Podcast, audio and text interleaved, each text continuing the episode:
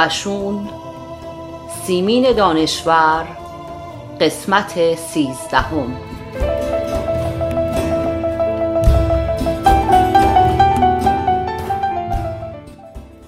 فصل هجده. پنج شنبه عصر زری به دیوان خانه رفت. آقای مدیر نبود و با سرپرستار زنی که شبیه خدیجه کلفتشان بود راه افتاد. می‌دانست که خانم فتوهی از روزنامه های جابجا بریده شده لجش خواهد گرفت. در بخش زنانه از بیماران سابق زن افلیج که شبها گیوه بغل می‌گرفت و میخوابید مانده بود و خانم فتوهی. اما بیماران تازه کم نبودند. چهار نفر روی تختها نشسته بودند و گرداگرد یکی از تختها یک تجیر قرار داشت. وسط اتاق سه بیمار روی حسیر نشسته بودند و کلاق پر بازی می کردند. زری که وارد شد یکیشان گفت نان و خرما پر. زری لبخند زد. خوشبختانه نان و میوه آورده بود که غلام زمین گذاشت. همان زن ادامه داد شازده خانم پر. به جان همدیگر افتادند و تپ تپ خمیر و دعوا کردند. سرپرستار نگذاشت به تختی که دورش تجیر بود نزدیک شود و آهسته گفت برای این مریض یک عالمه میوه و گل فرستادند. منتها قوت از گلویش پایین نمی رود. فعلا آمپول شیر به او زده اند دارند برایش اتاق خصوصی درست می کنند کس و کارش می‌گویند از بس در این گرما کار کرده مغزش عیب کرده. اما دکتر می‌گوید به علت تب محرقه و فرسودگی از کار هر دو. خدا به حق علی شفایش بدهد. و افزود یک زن آخر شب که همه خوابند می آید همینجا وضو می گیرد و بالای سرش نماز حضرت فاطمه می خاند. عزت که دیشب کشیک داشت می گفت که زن سرش را از روی مهر بر نمی داشته و عزت دلواپس شده. نزدیک رفته. شکر خدا صدای زن را شنیده که می‌گفته یا فاطمه ادرکنی القوس القوس نمی‌دانم پنجاه بار صد بار. چقدر به درگاه خدا القوس القوس کرده؟ زن دیشب همینجا خوابیده. از وقت حکومت نظامی خیلی گذشته بوده. حالا دکتر عبدالله خان تجویز گوشت الاغ کرده. اگر گیر بیاورند باید شامی لغمه ای از گوشت الاغ درست کنند بلکه میلش بکشد بخورد. کار تقسیم که تمام شد زری به سراغ خانم فتوهی رفت که پشت به بیماران رو به پنجره نشسته بود.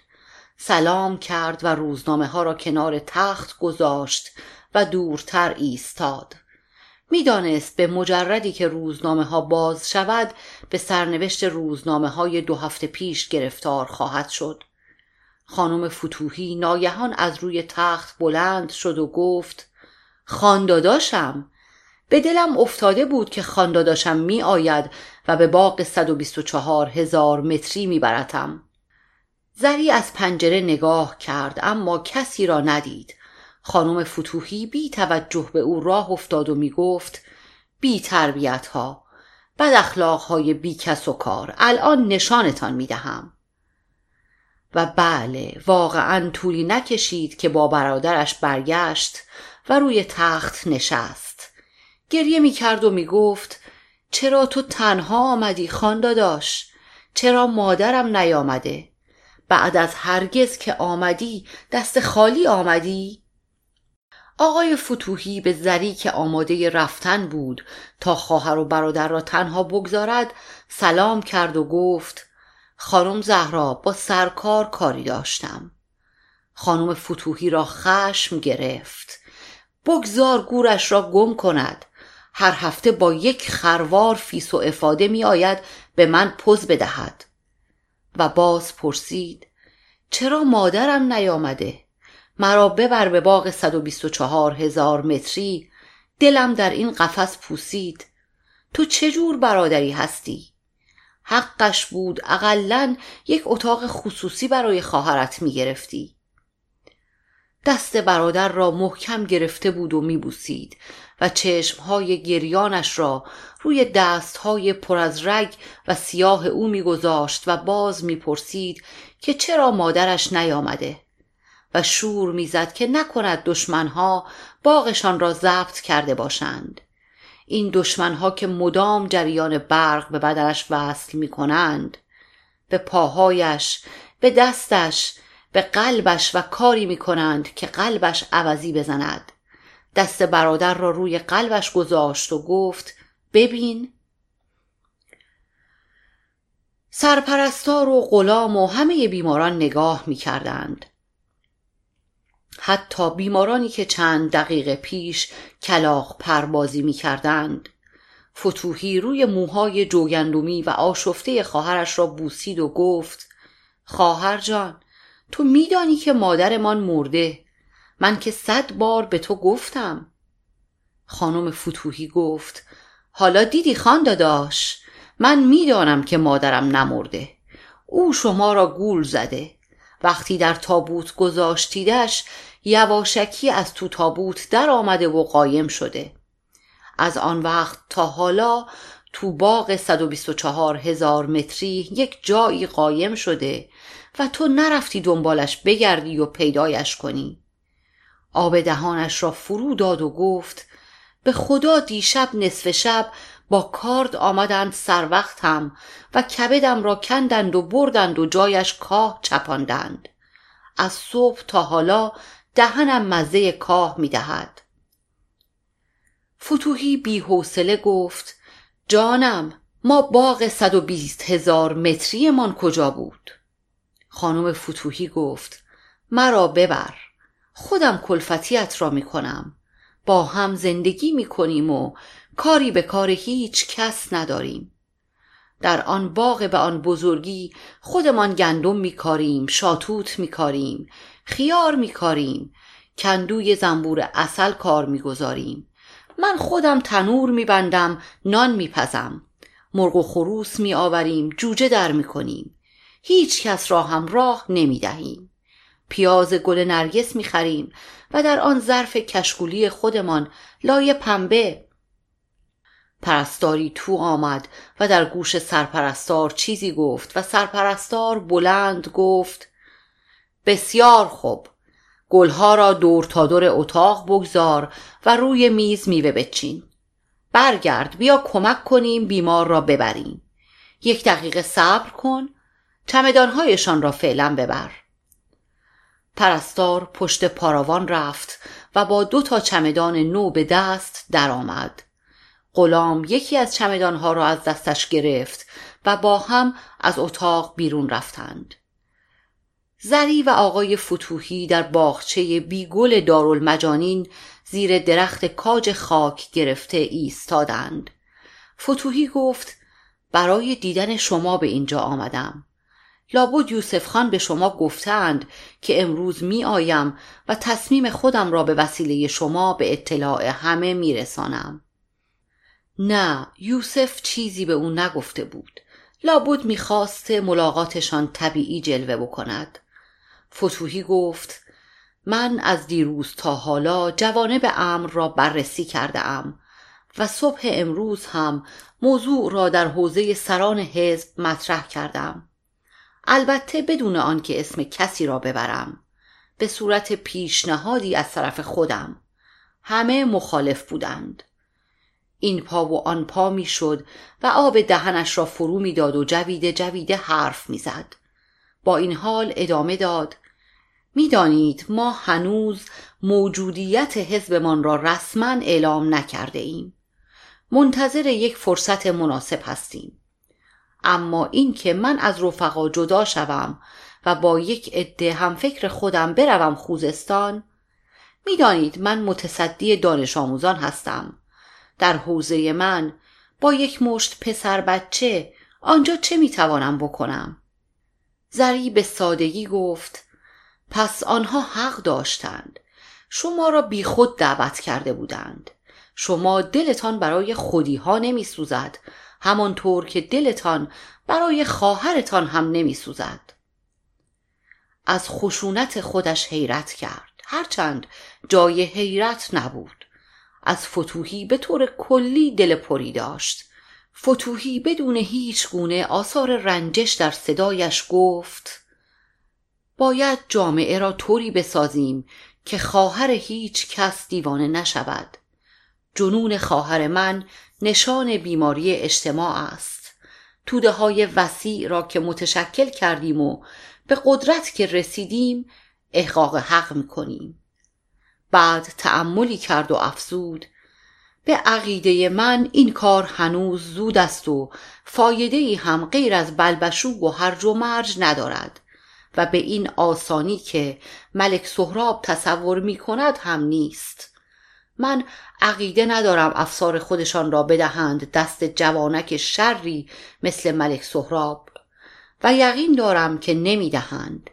یوسف خان از همه ما واردترند. خودشان گفتند خودشان گفتند تا امکان چهل درصد موفقیت نباشد چنین خطری را کردن در حکم خودکشی است. این کلمات بر زبانش بود که خانم فتوحی به سمتشان آمد. ملافه سفیدی به خود بسته بود که در پایش می گرفت و داد زد مرا بکش و راحتم کن. چاقوی قلم تراشت را از جیب کتت درآور و مرا بکش. کفن پوشیدم و آماده ام به آنها رسید و ملافه را رها کرد. لخت مادرزاد بود. پرستارها ریختند بیرون و دورش را گرفتند.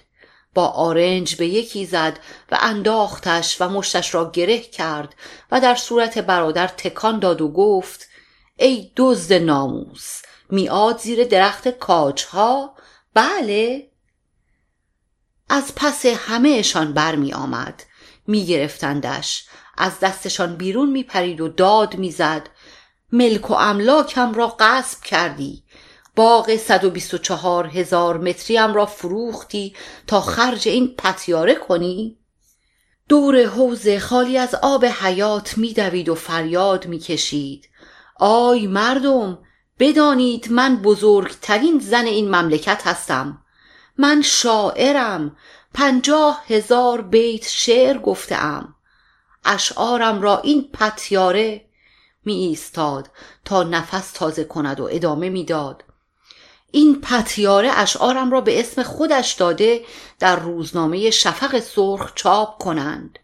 من دختر خود پیغمبرم از حضرت فاطمه مثل حضرت فاطمه پاک و طیب و طاهرم. برادرم مالم را خورده پدر و مادرم را سر بریده. این همه گلهای نرگس که می‌بینید جای خونی که از گلوی آنها ریخته سبز شده. گلها را دسته کن سر مزارم بگذار. و حالا گریه ای می کرد که دل سنگ آب می شد و می گفت من پدر سوخته من بدبخت پدر سوخته. گفت و گفت و گفت تا دهانش کف کرد و از پا درآمد. پرستارهای زن با چادر نماز بدنش را پوشاندند و یک مرد قلچماق آمد بغلش زد و به دفتر بردش. زری در حال رفتن بود. سرپرستار به طرفش آمد و گفت شکر خدا حال خانم مسیحادم خیلی خوب است. منتقلشان کردیم به اتاق خصوصی. ملاقاتی میپذیرند. تشریف ببرید آنجا تا من برایتان یک مسکنی چیزی بیاورم. پس بیماری که همه سنگش را به سینه می‌زدند خانم مسیحادم بود. با وجودی که زری خسته بود و سرش درد گرفته بود تصمیم گرفت به دیدار زنی که آن همه وصفش را شنیده بود برود.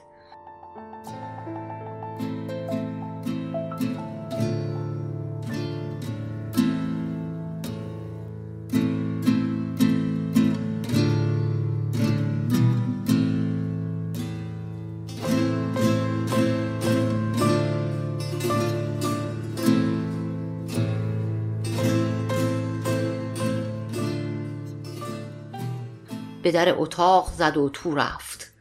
خانم مسیحادم روی تخت نشسته بود و سرش را به راست و بعد به چپ تکان می‌داد. تکان می‌داد و موهای مجعد و مشکیش در هوا ولو می‌شد. روی صورتش را می گرفت و از روی صورتش کنار می‌زد و باز واقعا دور تا دور اتاق گل گذاشته بودند. بعضی از دست گلها جوری بود که آدم می‌فهمید زن باغبانی آنها را با دست خودش چیده و با سلیقه خودش پیچیده یا بنده خدایی در صحرایی یا در مزرعه گشته و گشته و آن دست گل وحشی یا آن بغل خوشه گندم را فراهم آورده. یک دست گل مخصوصا نظرش را گرفت.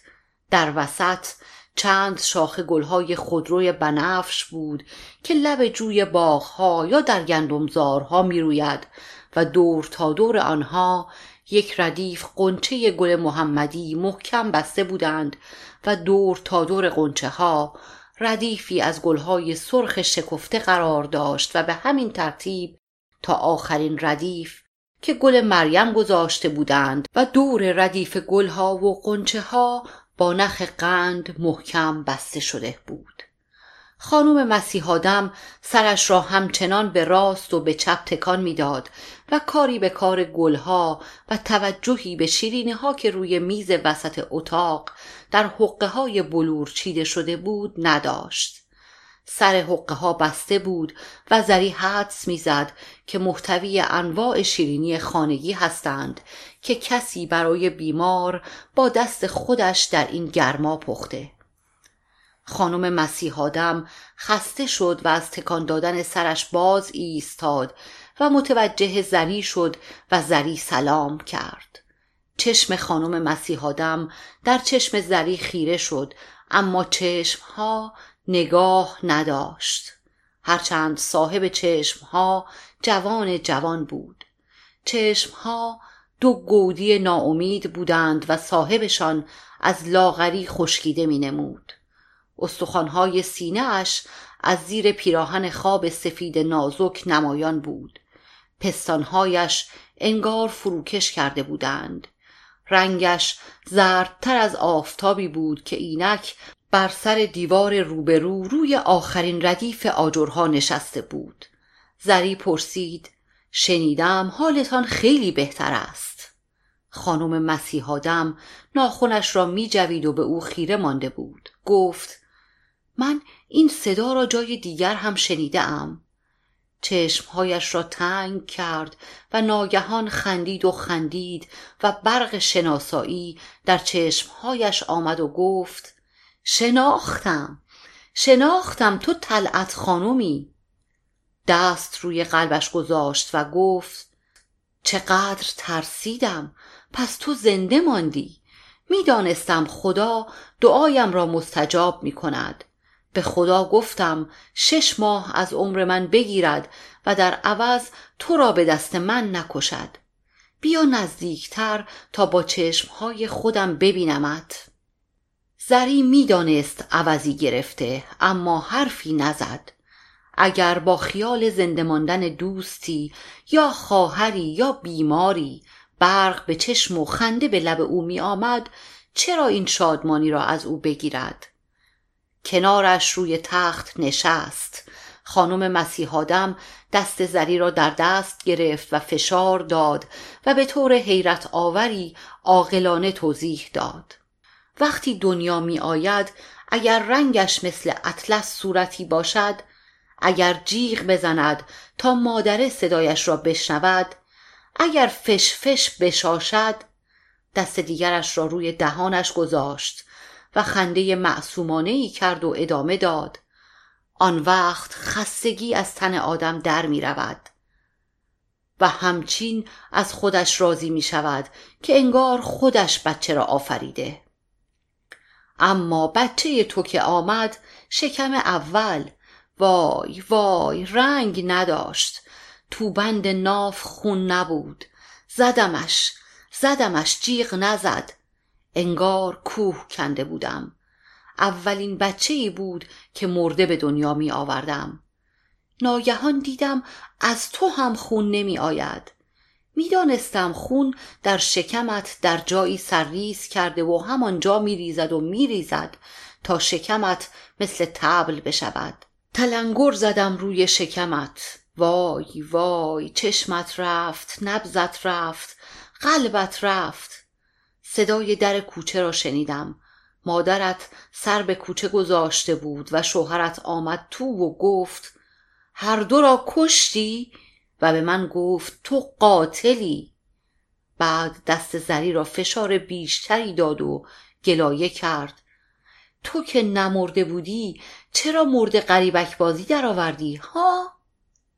زری جوابی نداد و خانم مسیحادم دنبال کرد. میدانی ما دکترها باید به مرگ عادت کنیم. باید از علامتهایش نترسیم اما من ترسیدم. انگار یک طوفانی آمد. همه سیمهای اعصاب و مغزم را پاره کرد و روی هم انداخت و قاطی کرد. دیدم سر دلم یک چیزی شکست و ریخت. اینها خیال می کنند من دیوانه شده ام اما من دیوانه نیستم. فقط دلم خیلی خیلی تنگ است. زری سعی کرد از کنارش بلند شود اما او دستش را رها نمی کرد گفت خودم با دوتا چشم خودم دیدم که سقف شکافت و یک آدم بالدار سیاه پوش آمد و تو را زیر بالهایش گرفت. باورشان که نمی شود به آن آدم بالدار سیاه پوش التماس کردم. گفتم حاضرم تمام عمر خود را بدهم و تو طلعت را نبری. گفت میبرمش بهشت. زیر درخت توبا گفتم عوضش مرا ببر. حالا مرگ من بگو چطور شد تو را پس آورد. یعنی تو بهشت جا نبوده. دست زری را بدجوری فشار می‌داد و یک ریز حرف می‌زد. گفت حالا حاضری یک کاری برای من بکنی؟ میدانی من قول داده ام که جای تو بروم. زری گفت البته. خانم مسیحادم سر به گوش زری گذاشت و پچپچ کرد. دو مسخال تریاک خوب بخر. نرم بکوب و تا شب نشده تا پیرمرد نیامده به من برسان. اما به هیچ کس هیچ چیز نگو. اگر پیرمرد اینجا بود یواشکی بیانداز توی یقه ام و برو. باشد. زری لبهایش را گزید و خانم مسیحا دم زد به گریه و گفت غروب که می شود همچین دلم تنگ می شود که انگار یک خروار آهن می آورند و روی قلبم انبار می کنند. و باز شروع کرد به تکان دادن سرش. موهای بلندش به صورت زری می خورد و زری سرش را عقب می کشید. و کوشش داشت دست خود را هم از دست او بیرون بکشد. اما مگر می‌شد و سر زری دردی می کرد که نپرس. عاقبت پیرمردی با موی سفید و عصایی در دست تو آمد و زری شادمان حدس زد باید دکتر عبدالله خان باشد. پیرمرد به طرف بیمار آمد و دست بر شانه اش گذاشت و گفت جانم باز که شروع کردی. صدایش آمرانه نبود تا بخواهی نوازشگر بود. و سر بیمار از حرکت کردن ایستاد و به روی پیرمرد خندید و گفت نگهش داشتم تا تو بیایی و به چشم خودت ببینی. دیدی؟ جا نبود برش گردانیدند. پیرمرد رو به زری کرد و آهسته پرسید خیلی پرت گفت زری به همان آهستگی جواب داد. برعکس خیلی هم عاقلانه حرف زد. خانم مسیحادم فریاد زد. حالا دیدی پیرمرد خرف شده؟ از طلعت بپرس آخر خط چه خبر بود؟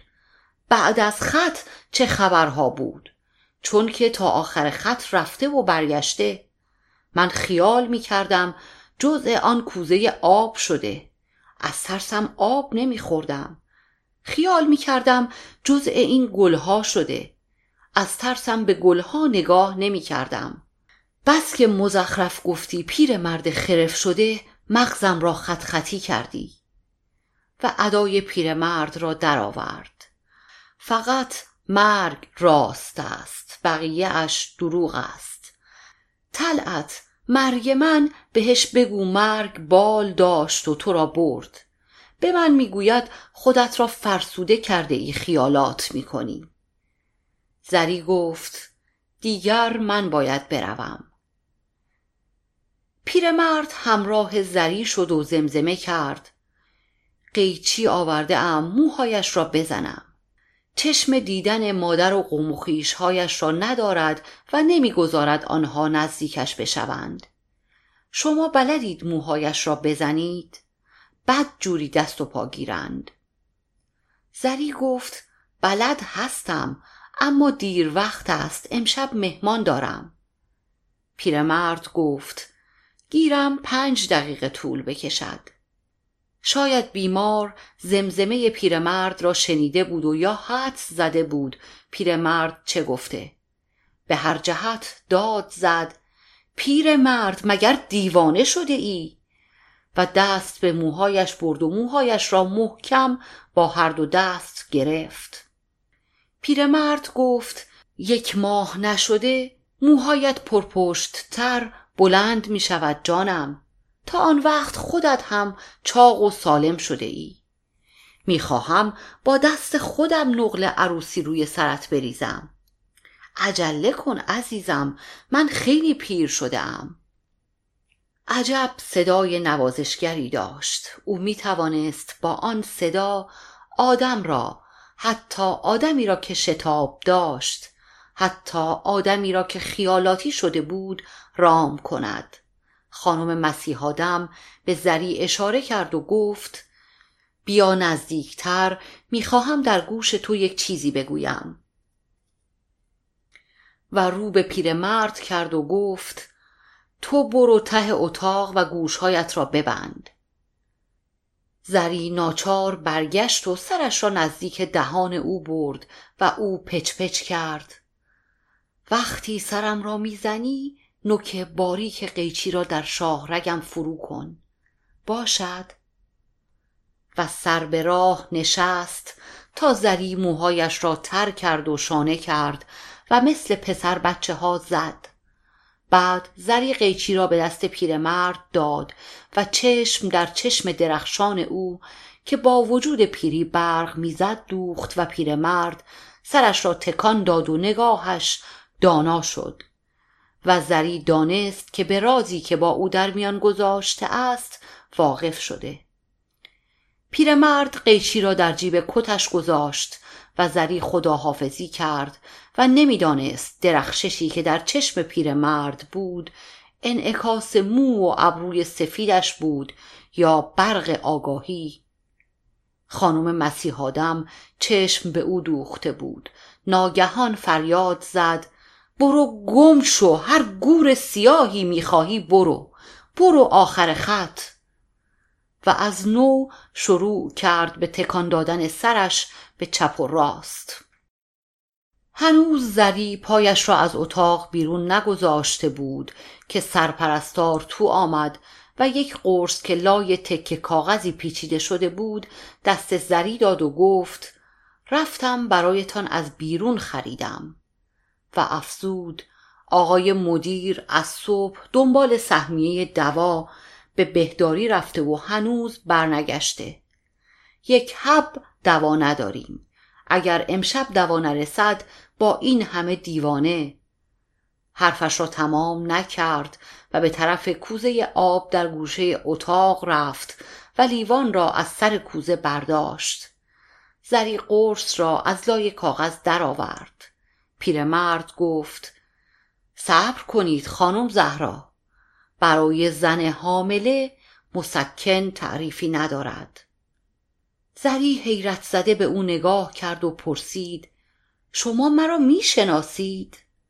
فکری کرد و گفت من هم شما را شناختم شما دکتر عبدالله خان هستید. و باز به او نگریست. قیافه پیرمرد طوری بود که انگار به همه اسرار دنیا وقوف دارد. اندیشید که اگر انگشتهایش پیشانی مرا لمس کند این مردی است که تمام عمر دردهای مردم را دوا کرده از آنها دلجویی کرده رازهایشان را نگه داشته. اسرارشان را بنا به مسلحت خودشان به یادشان آورده. زری شتاب داشت. بایستی هرچه زودتر خود را به خانه برساند و حالا سرش از دردی که می کرد نزدیک بود بترکد و دلش در تنگی دست کمی از دل خانم مسیحادم نداشت. مکماهون برای شام مهمانشان بود و او خدا خدا می کرد هنوز نیامده باشد و او بتواند دست کم نیم ساعت در تاریکی دراز بکشد. غلام بغل دست درشکچی نشسته بود و چپق می‌کشید. او را که دید پیاده شد. چپقش را رو به زمین تکان داد و کمک کرد تا زری سوار شود. درشکه چقدر آهسته می‌رفت و تلق تلق می کرد و به ماشین ها که می رسید اسب ها رم می کردند و درشکه چی مجبور می شد کنار بکشد. آنطور که زری احساس می کرد هرگز به خانه نخواهد رسید اما رسید. یوسف و مکماهون در خرند جلوی امارت روی سندلی های حسیری نشسته بودند. مینا و مرجان در بغل مکماهون به طرف میز خم شده بودند و او با یک دست هوای بچه ها را داشت و با دست دیگرش کتابی را ورق می‌زد و بچه ها نگاه می کردند. و زری که به آنها رسید دستهایشان را به هم زدند و خندیدند مردها و بچه ها خوشحال بودند اما او می‌دانست که اگر کنارشان بنشیند قصه هایی که بر دلش بار شده بود آنها را هم افسرده خواهد کرد. و با سردردی که داشت طاقت تظاهر کردن و لبخند زدن هم نداشت. مکماهون به دیدارش بچه ها را به احتیاط زمین گذاشت و از جا بلند شد. با هم دست دادند. زری گفت عذر می‌خواهم دیر کردم. سری به آشپزخانه می‌زنم و بعد خدمت می‌رسم یک راست به اتاق خواب رفت و با لباس و کفش و جوراب روی تخت افتاد و سرش را در بالش فرو کرد درد از دور چشم ها و گوش و فک چپ گسترش پیدا کرده بود و میاندیشید اگر آرام نگیرد شبشان را خراب می کنم. یک لحظه تصمیم گرفت دو تا قرص آسپرین بخورد اما به یاد حرف دکتر عبدالله خان افتاد و منصرف شد. پیرمرد موهایش را بیخود در راه مداوای مردم شهر سفید نکرده بود. پیرمرد دانای اسرار بود. چطور با یک نگاه از آن چشمهای درخشان به راز حاملگی زن پی برد کسی تو آمد و کلید چراغ را زد و چراغ روشن شد زری آمرانه گفت خاموشش کن صدای یوسف را شنید که پرسید تو خوابیده ای؟ زری گفت خواهش می‌کنم چراغ را خاموش کن یوسف چراغ را خاموش کرد و کنارش آمد و پایین تخت نشست و پرسید اتفاقی افتاده؟ زری گفت سرم درد می کند.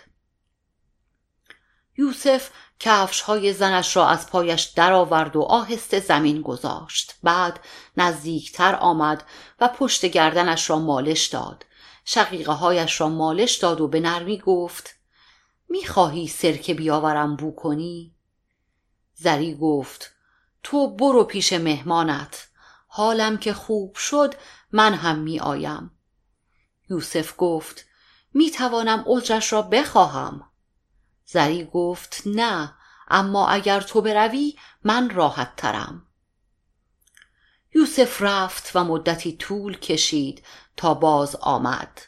چراغ رومیزی را روشن کرد و گفت سرت را برگردان تا معالجاتم را شروع کنم شرط میبندم حالت خوب بشود زری برگشت یوسف یک سینی دستش بود که روی اصلی جلوی میز آرایش گذاشت. در سینی یک کاسه آب گرم بود که از آن بخار بلند می‌شد. حوله کوچک را در آب گرم خیس کرد و فشار داد و گذاشت روی صورت زنش. دو بار سه بار بعد سرش را در آغوش گرفت و گفت سعی کن همه اش را بخوری. شربت اصل و لیمو ترش بود آن وقت بوسیدش پیشانیش را روی چشمهایش را بناگوشش را و گفت حالا بخواب و چشمهایت را بگذار روی هم دو تا پنبه مرتوب از گلاب روی چشمهای بسته زری گذاشت و پرسید چرا خودت را به این حد خسته می کنی؟ زری ناگهان گریهش گرفت. حق حق کنان گفت چرا باید این همه بدبختی باشد؟ یوسف پنبه ها را که روی بالش افتاده بود برداشت از نو در گلاب خیز کرد فشار داد و روی چشم های زری گذاشت و گفت مسئول بدبختی ها تو نیستی. زری پا شد و نشست و پنبه ها در دامنش افتاد و گفت تو هم نیستی پس چرا خودت را به خطر می اندازی؟ تأملی کرد و افزود فتوحی را دیدم از همکاری با شما عذر خواست یوسف گفت حالا فهمیدم و تو ترسیدی و سرت درد گرفت زری گفت همه اش این نبود. خواهرش به من حمله کرد. خانم مسیحادم مرا جای یکی از مریضهایش گرفت که سر زا رفته. خدایا این همه بدبختی این همه بیکسی. یوسف گفت یک نفر باید کاری بکند. زری گفت اگر به تو التماس کنم که این یک نفر تو نباشی قبول می‌کنی؟ یوسف گفت ببین جانم اگر تو کلافگی نشان بدهی حواسم پرت می شود زری خود را در آغوش شوهرش انداخت و گفت سه تا بچه داریم یکی هم در راه است خیلی میترسم. یوسف پرسید می‌خواهی برایت فال حافظ بگیرم؟ ببینم پیش آمد احوالمان چیست. زری جواب داد نه. یوسف پرسید می‌خواهی رادیو را بیاورم این اتاق؟ برایت موسیقی بگیرم. زری گفت نه فقط قول بده این یک نفر تو نباشی. من می‌دانم می‌خواهید بروید خوزستان کار خطرناکی بکنید. یوسف گفت فکر خوبی به سرم افتاده. قصه مکماهون چاپ شده. می‌گویم بیاید اینجا قصه اش را برایت بخواند. می‌دانم این قصه حال تو را خوب می‌کند. زری گفت باشد. بالش ها را بگذار پشت سرم. من می نشینم حالم بهتر است. اما وانمود می کرد اول خدیجه پیدایش شد. آمده بود تا سینی را ببرد. گفت بمیرم الهی. دردتان به جان من باشد. آقا همچین ترسیده بود. به خیالش شما همین مرض را گرفته اید که توی شهر هست. و رفت و باز آمد و میز گرد گوشه تالار را به اتاق خواب آورد و رفت و آمد و آمد و رفت و روی میز ظرف و ظروف و بسات مشروب میچید. زری صبح دستورهایش را داده بود. حتی یخنی مرغ را پیش از اینکه عصر به دارالمجانین برود خودش آماده کرده بود و به خدیجه گفته بود سر چاه منبع زیر سبد بگذارد تا خنک بماند. از خدیجه پرسید ام خانم نیامده اند؟ خدیجه گفت نه نیامده اند. و آهی کشید و دنبال کرد. خدا خودش قسمت کند. کاش به دلشان بیفتد یک داش برد قاچاق هم برای من از مردک بگیرند. حالا که نمی روم قایمش می کنم تا امام این کنیز پرمعصیتش را هم بطلبد. مکسی کرد و ادامه داد. حلال باشد یک تخم مرغ برایتان شکستم. به اسم آقا درآمد. خودشان چشمتان زده بودند. خدیجه رفت و خسرو و هرمز آمدند. خسرو دست گردن مادرش انداخت و گفت مادر خوشگل خودم هستی. و پرسید می‌خواهی بادت بزنم؟ و باز پرسید چه کار کنم تا تو از رخت خواب در بیایی؟ هرمز تبسم می کرد و همچنان ایستاده احوال پرسید. خسرو صورتش را به صورت مادر چسبانید و گفت مادر اجازه بده من و هرمز توی اتاق من شام بخوریم. زری پرسید چرا عزیزم؟ خسرو گفت ما تصمیم گرفته ایم با افسرهای انگلیسی یک کلمه حرف نزنیم. حتی دیگر کاری به کار سربازهای هندیشان هم نداریم. زری گفت اما مکماهون که انگلیسی نیست ایرلندی است. هرمز گفت چه فرقی می کند زری گفت او حتی افسر نیست خبرنگار است. هرمز گفت لابد جاسوس است وگرنه در زمان جنگ چرا آدم جوانی مثل او لباس افسری نپوشد؟ از زینگر که جوانتر است. یقین دارم زینگر میفرستدش اینجا تا از خانمویم حرف بکشد. زری مادرانه دلسوزی کرد.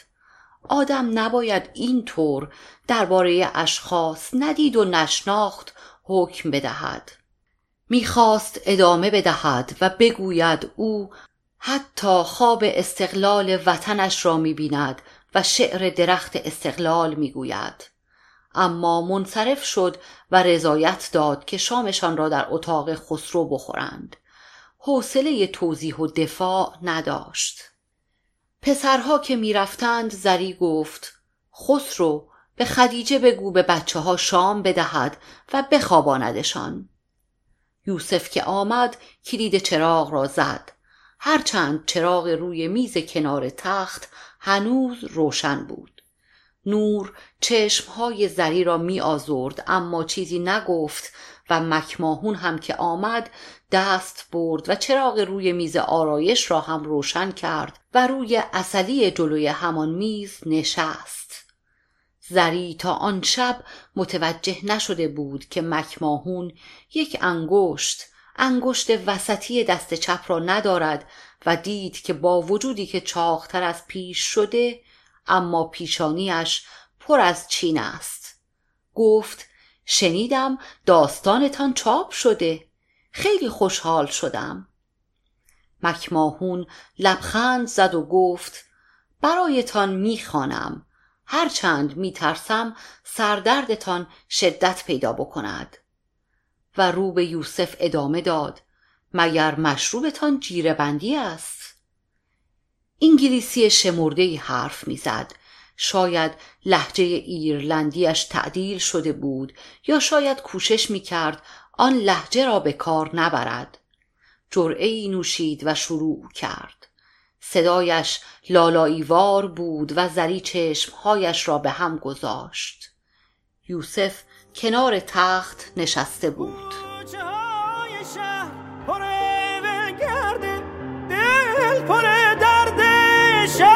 پر پر نامرده.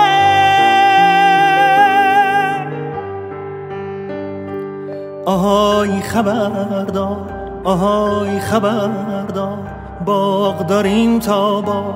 یکی غرق گل یکی پر خار. مرد داریم تا مرد یکی سر کار یکی سر بار. آهای خبردار یکی سر